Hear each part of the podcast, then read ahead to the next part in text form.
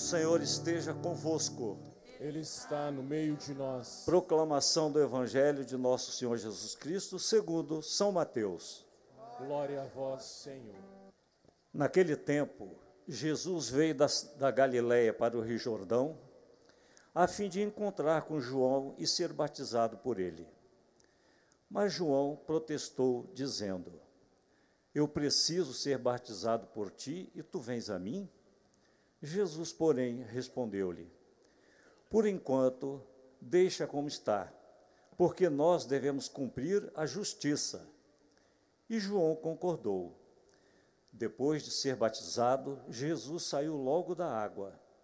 Então o céu se abriu e Jesus viu o Espírito de Deus descendo como pomba e vindo pousar sobre ele. E do céu veio uma voz que dizia: este é o meu filho amado, no qual eu pus o meu agrado. Palavra da salvação.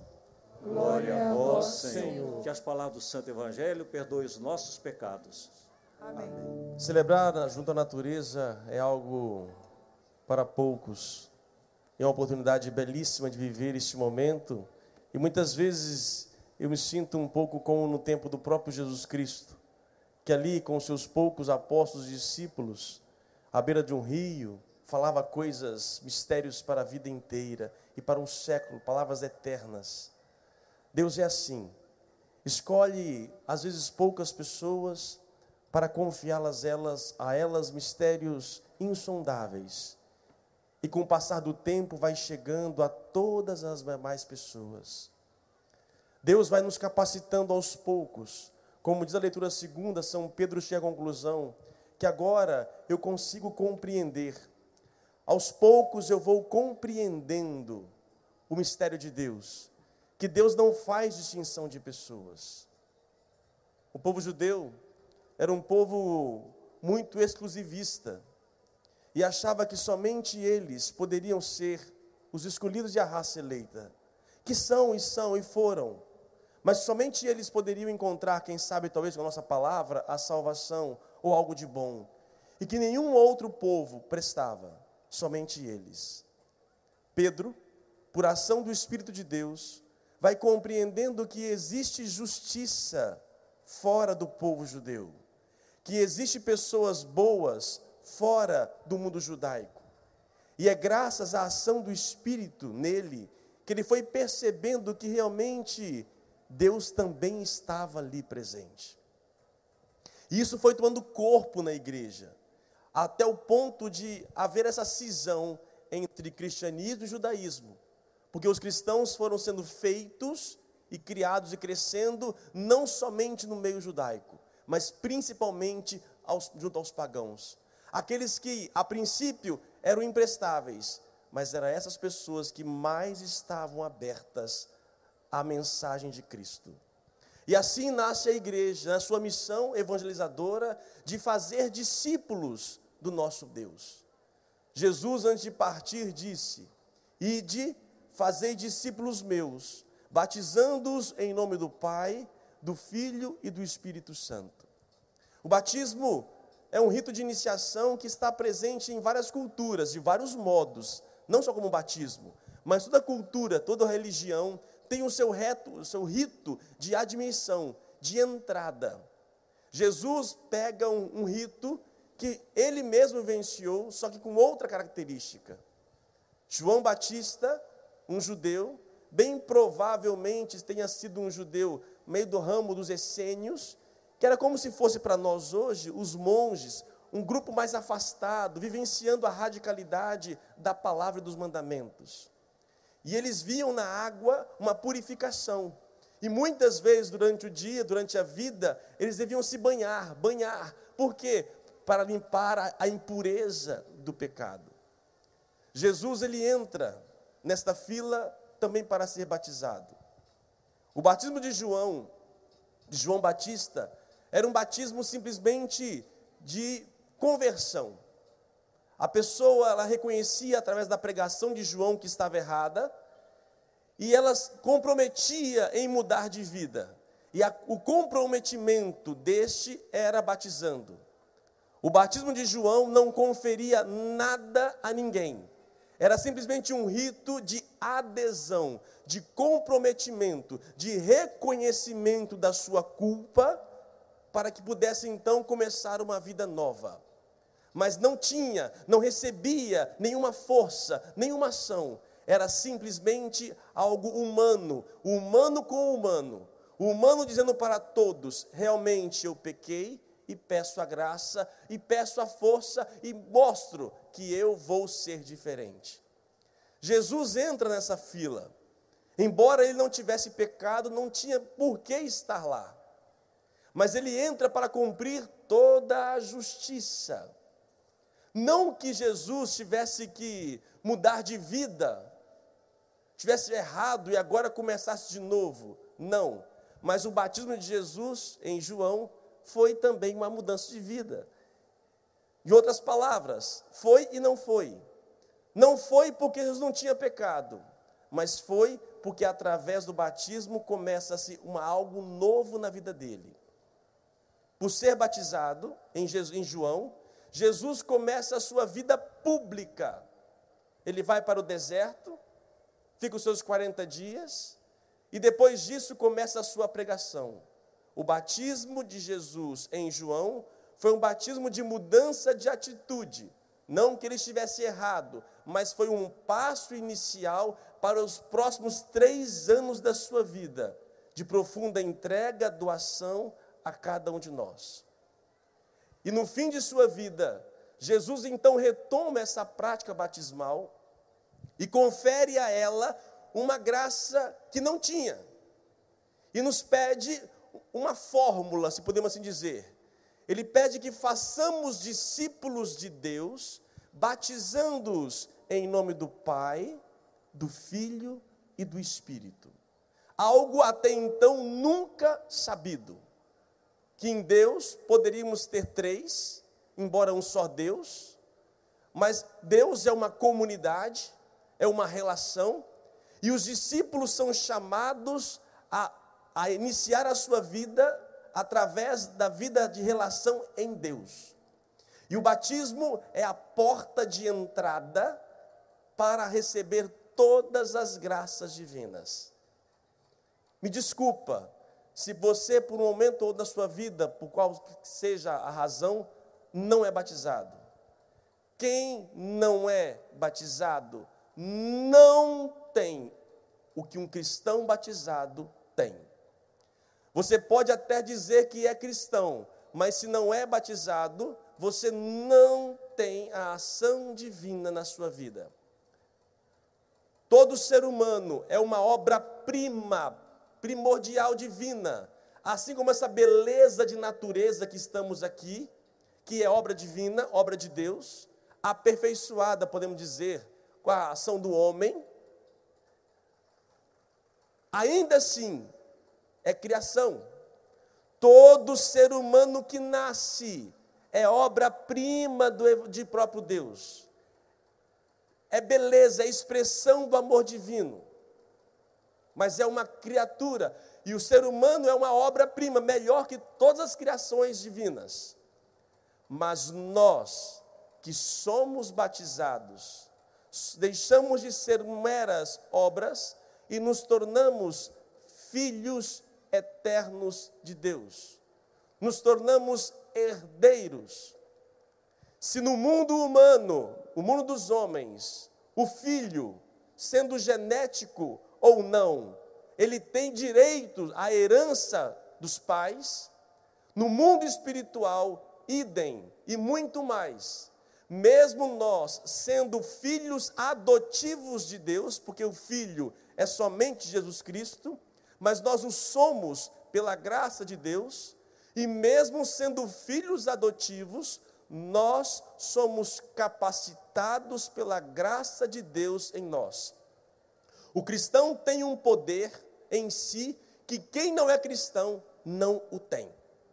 Por mais que você possa orar a Deus, pedir a Deus e Ele te atende, Ele te ouve, Ele te escuta, ele vem ao seu encontro, mas o cristão batizado é morada de Deus. Deus não vem ao meu encontro, Ele está em mim. Quando eu rezo e peço, vem Espírito Santo, ou canto, vinde Espírito Santo, não é que o Espírito Santo está vindo lá de cima. Quem é batizado, crismado, o Espírito Santo está dentro de você.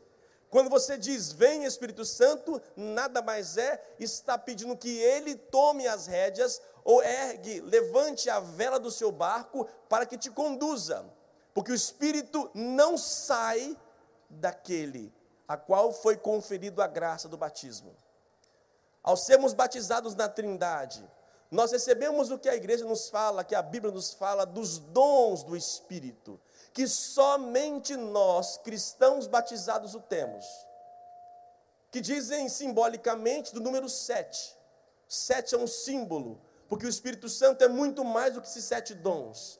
Mas o cristão batizado, ele é potencializado na sua inteligência, na sua sabedoria, no santo temor, na piedade, no conselho, tantas situações que vão tomando consciência, entrando em nossa mente.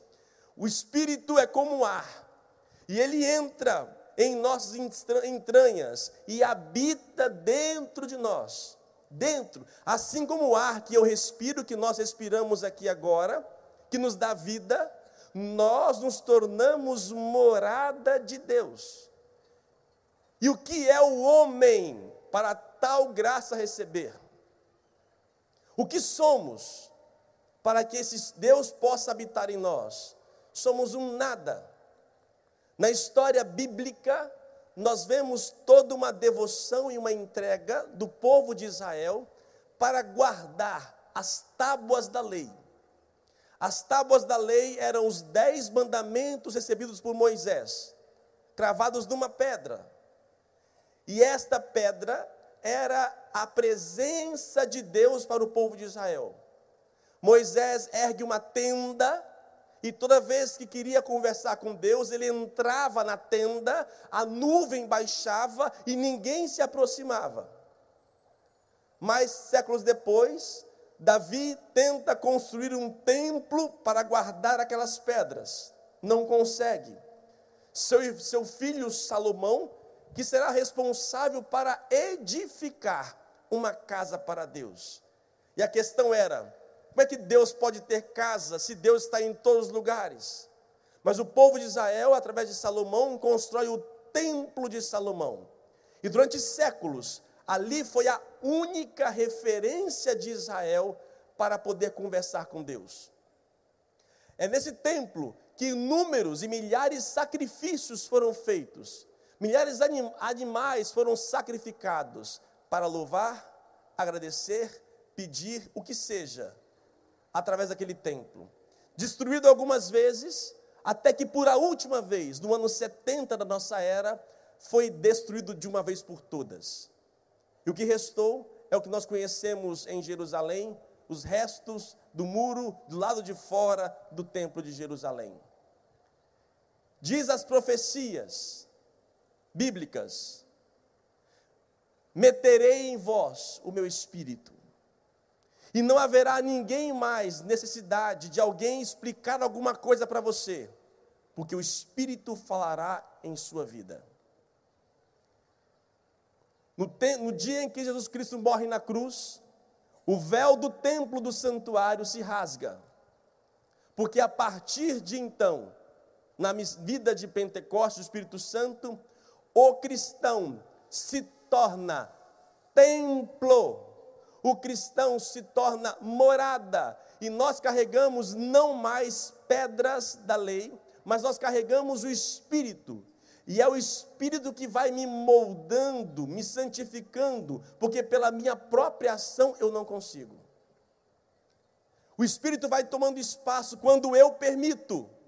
Porque, mesmo sendo templo do Espírito, Deus respeita a minha liberdade. Deus nunca é invasivo.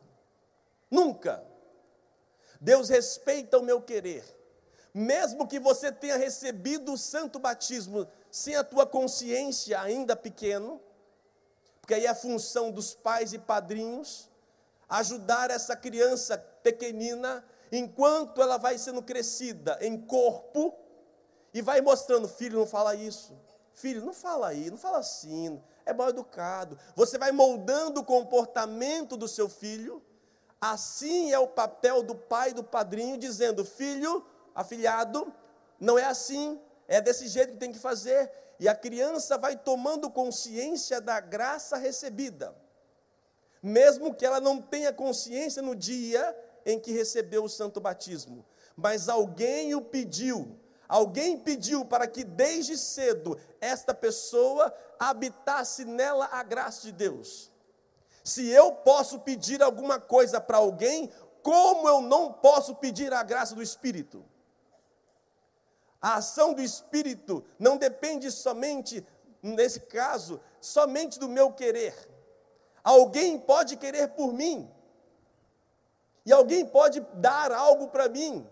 E quando alguém, por exemplo, eu posso estar rezando uma missa, rezando uma oração por alguém sem a pessoa saber. Quantos de vocês não rezam por pessoas sem elas conhecerem?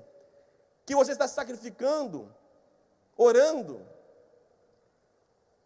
Um dia, me veio à mente agora, estava na casa até de um paroquiano, e de repente esse paroquiano estava lá comendo, bebendo, e ele não estava bebendo nada. Eu sabia que ele gostava de uma. Gostava de, um, de uma verdinha, né? E aí eu perguntei, fulano, não bebe? E depois de toda insistência, eu estou alguns dias e meses com algum propósito. Eu vou oferecer tudo isso. Não vou beber por causa do Senhor. Aquilo na hora eu tremia as bases, tremia as pernas. Jamais tinha visto alguém, não que eu precisasse, eu em crise que seja, ele via a necessidade de rezar pelo meu ministério. Tantas pessoas rezam por nós e pedem sem mesmo nós tomarmos consciência.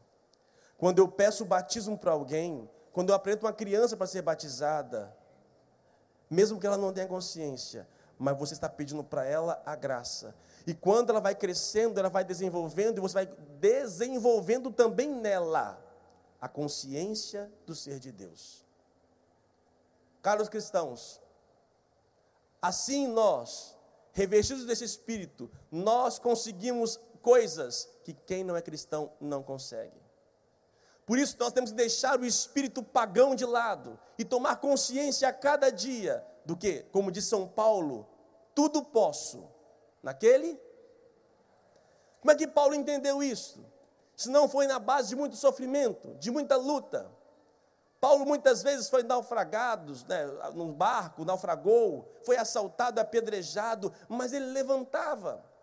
Paulo foi percebendo que, por mais que as pessoas cuspissem ou jogassem pedra nele, o seu coração não ficava um coração de pedra. Como? Senão pela ação do Espírito. Paulo foi percebendo que ele não tinha ódio e chegou à conclusão de que é Cristo que vivia nele, não ele mais. Ele foi se abrindo tamanhamente à ação desse Espírito, que o Espírito foi o personificando, o tornando cada vez mais próximo daquilo que Deus é. E a função do Espírito Santo em nós nada mais é do que nos divinizarmos. O Espírito veio para nos dar aquilo que nós humanamente não conseguimos. Mas ele depende. Embora alguém possa rezar por mim, e eu, como consciência agora, tenho que também suplicar. E quando eu peço a graça de Deus e vou deixando Ele agir, aquilo que para mim era impossível se torna possível, graças à ação deste Espírito. É o Espírito Santo que tem me moldado. Eu fui batizado no dia 30 de novembro de 1975. Tinha nove meses. Minha mãe está aqui hoje. Minha mãe está aqui, minha mãe está ali no meio. Obrigado. Isso. Minha avó estava presente, mãe? Estava lá no dia? Minha avó estava no dia há 40, quase 40, 45 anos passados. Praticamente, quase, né? 44. Passados. Eu não tinha consciência de nada. E mesmo depois de ter recebido o Espírito, ter crescido numa família cristã, eu ia para a igreja arrastado. Não gostava de nada. Achava a missa a coisa mais chata que tinha. Era um tal de senta, levanta, senta, levanta, senta, levanta, que a gente entendia de nada. Tinha um tal de um folhetinho na missa. Ô, oh, misericórdia, que folhetinho chato. Era tanta coisa que aquele padre tinha que ler, que não tinha sentido para mim. Mesmo numa família cristã, mesmo o Espírito Santo habitando dentro de mim, pelo batismo. Fiz minha primeira Eucaristia, quase não fazendo. De 13 para 14 anos, demorei ainda a fazer minha, minha primeira Eucaristia. De 13 para 14 anos, em Governador Valadares, no dia 6 de dezembro de 1987. E me desculpa, agora alguns vão poder ver, outros não. Olha aquele espetáculo de lua que está nascendo lá, misericórdia.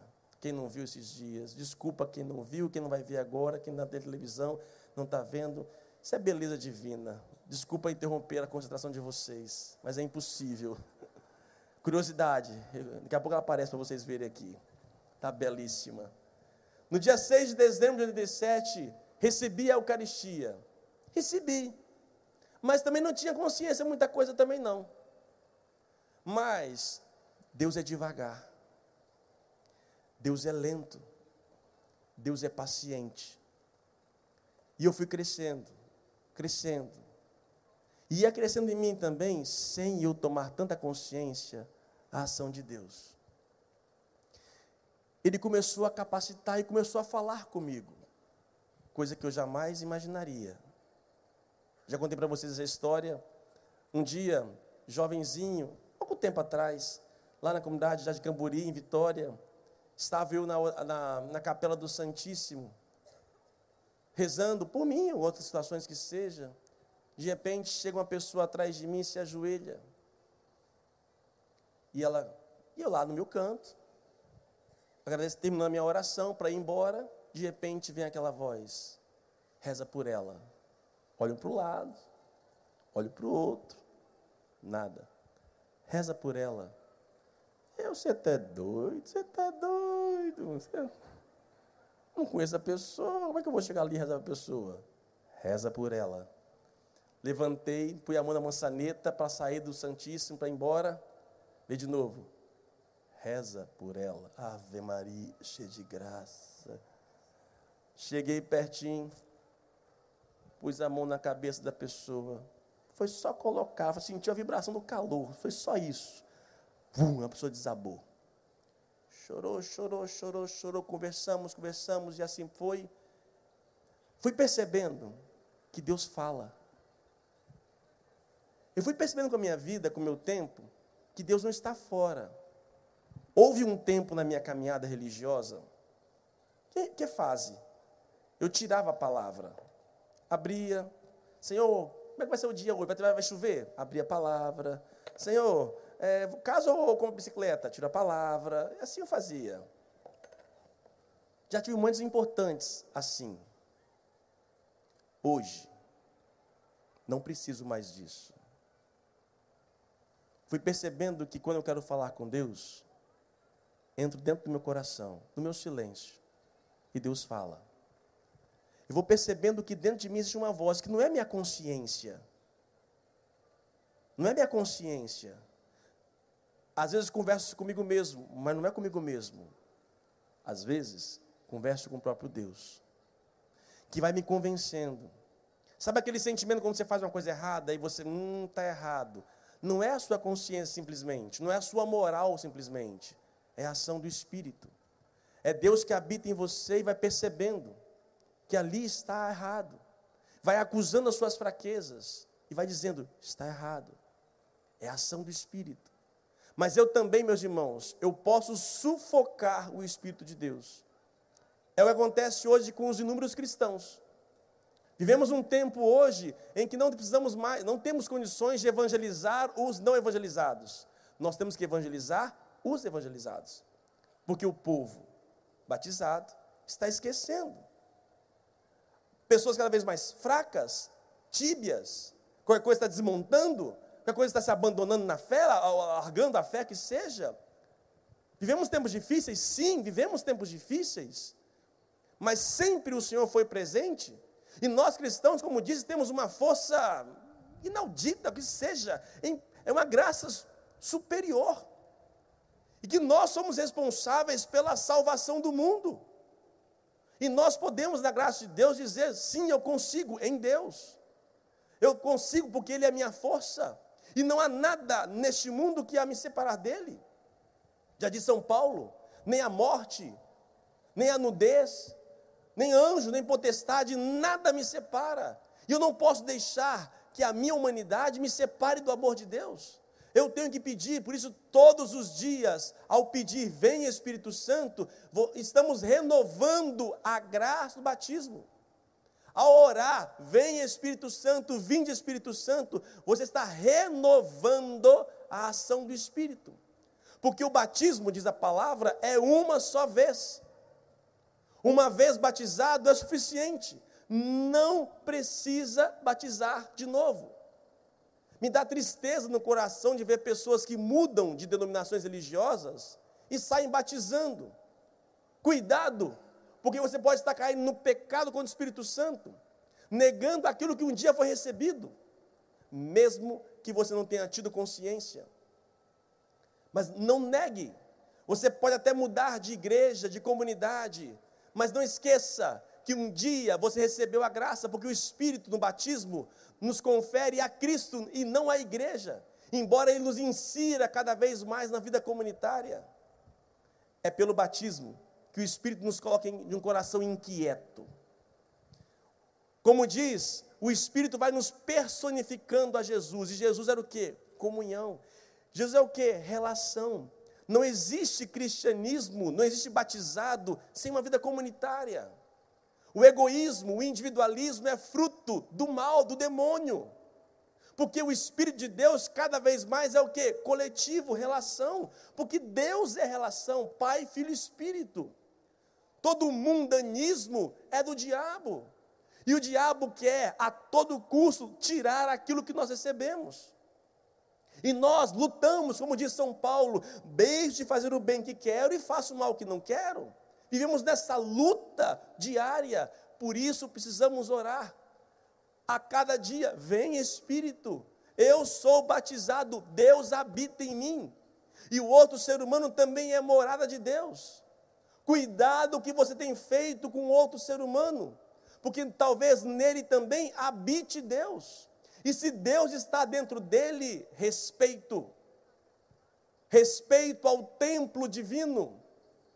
Olha o que temos feito com os templos que Deus ergueu com sacrifício, que é cada um de nós batizados.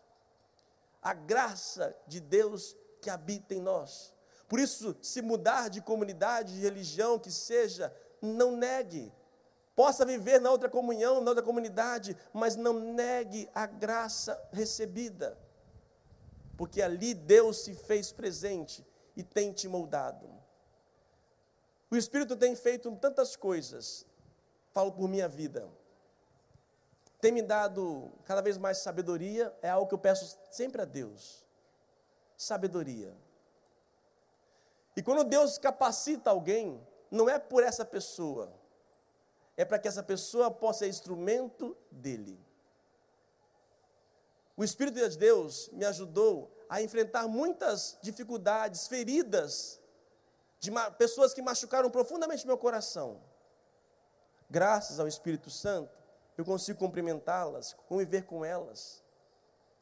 É graças a esse Espírito que habita em mim e que habita em cada um de nós. Mas, como eu disse, não podemos deixar sufocado. O Espírito jamais sairá de nós, uma vez marcado, mas ele poderá ser abafado. Não abafe, não suprima a ação de Deus em você. Nunca diga que você não tem condições. Não ponha limites ao poder de Deus. Porque Deus tudo pode, naquele que realmente o deixa, deixa agir. Por isso invocamos. Agora não pense também que é uma mágica. Orei, resolveu. Não, porque Deus não é assim. Nada na vida humana, na vida da criação, é rápido. Tudo leva-se um tempo. E Deus é assim. Rápido é o homem. O ser humano que quer cada vez mais ser veloz. E já disse para vocês várias vezes, a velocidade e a rapidez não nos ajudam em muitos casos. Pelo contrário, temos visto aí as consequências da velocidade humana. Povo cada vez mais angustiado, depressões cada vez maiores e assim por diante. Nossos alimentos modificados, quantas doenças provocadas por causa da rapidez humana. E o povo culpa Deus. Quantos, quantos cânceres vieram de má alimentação, provocada por quê? Pela rapidez humana. Deus é paciente. Quando eu invoco, e vamos invocar hoje a graça de Deus, não vai pensando que ele vai assim, de uma hora para outra, resolver tudo. Mas ele começa alguma coisa na sua vida e na minha vida. Deus planta hoje para poder colher daqui a algum tempo. E é assim que Deus age. Por isso confie e não perca, jamais, não perca jamais a esperança. Sofre as demoras de Deus. Deus tem o seu tempo que difere do nosso tempo, mas Ele jamais, jamais abandona aquele que o procura. Ele jamais abandona um filho seu. E como todo pai preocupa-se com seu filho, como todo pai procura alimentar o seu filho, Deus também nos alimenta. E qual é o alimento que Ele nos dá? Senão Ele mesmo. Ele se faz carne, se faz pão, se faz sangue para alimentar os seus filhos. Não é à toa que tem, existe uma imagem da iconografia cristã de um pelicano. A imagem de um pelicano, o que o pelicano faz? O que o pelicano, é o pelicano faz? Quando os filhotes estão com fome, ele pica, a mãe pica a sua própria carne, sangra para dar para os seus filhotes. Os cristãos viram nisto a figura de nosso Deus, que dá da sua própria carne para si. Amados irmãos, a missa é um poder extraordinário. Porque na Eucaristia, na Santa Missa, nós recebemos não símbolo, mas recebemos aquilo que é. Nenhum pai vai pegar, por exemplo, aqui uma flor, desculpa de derrubar, chegar assim, filho, como aqui? Olha, filho, isso aqui é uma picanha, olha, olha aqui, filho, isso aqui é uma picanha. Imagina, filho, imagina que isso aqui é uma picanha e coma. Isso aqui é uma flor. Não, filho, olha aqui, coma. Talvez os mais pobres, que não têm comida em casa, eles podem talvez ali disfarçar e brincar com os filhos. Deus não te dá flor, Ele te dá o que é Ele mesmo. Nós cristãos católicos, nós não nos alimentamos de símbolo, não é algo que significa, não é um pedaço de pão, não é um pouco de suco. O que nós nos alimentamos é verdadeiramente corpo e sangue da divindade, transformado pela ação divina que não abandona os seus filhos, que quer alimentar, que se faz presente como? Pela pequenez de um sacerdote. O sacerdote, ao impor as suas mãos, pela ação da igreja, aquilo é transformado em pão dos anjos. Qual é a prova científica disso? Não temos. Embora temos alguns milagres eucarísticos durante a história, que não viria ao caso aqui falar, mas sim, é corpo e sangue de Cristo. Eu acredito tanto nisso, gente. Tanto, tanto, tanto. Embora seja eu que seja o padre aqui e faço a, a bênção, sou eu que faço a transubstanciação nas, pelas minhas orações, Deus, o Espírito em mim, mas eu creio tanto que eu comungo Deus. E quando a hóstia entra pela minha boca, falo para vocês várias vezes sobre isso, ela se dissolve na minha saliva e entra na minha corrente sanguínea, e em toda a minha parte humana entra o divino. No meu coração, nos meus sentimentos e ressentimentos, na minha inteligência e minhas ideias, em todo o meu ser, Deus habita e não tem poder maior do que isto. Não tem graça maior do que isto. Cristãos, domingo é o dia de nós estarmos sempre diante do Senhor. Não abra mão disto, porque aqui, da melhor forma que nós renovamos a graça do batismo, renovamos o alimento do Senhor por nós. Cuidado com o que andam ouvindo, vendo e sendo. Procure ver se a sua vida está próxima daquilo que Deus e Jesus Cristo foi. Coloque sempre diante do espelho de Jesus, não o seu espelho para você se ver, mas se veja através do Cristo. Como diz aquela canção de Padre Zezinho, amar como ele amou, pensar como ele pensou, sentir como ele sentiu. Pensa isso, será que eu sinto o que ele sente? Será que a minha forma de ser, como ele faria? Como ele faria no meu lugar? Como ele reagiria? E assim vamos nos tornando cada vez mais como Ele. Que essa Eucaristia, que Jesus seja de fato o sol da sua vida, da sua praia. E eu fico muito feliz que nesses nossos cinco dias aqui na praia, o dia em que mais gente teve, foi simplesmente para ouvir a palavra de Deus e receber o seu corpo e o seu sangue. Uma salva de palmas para vocês.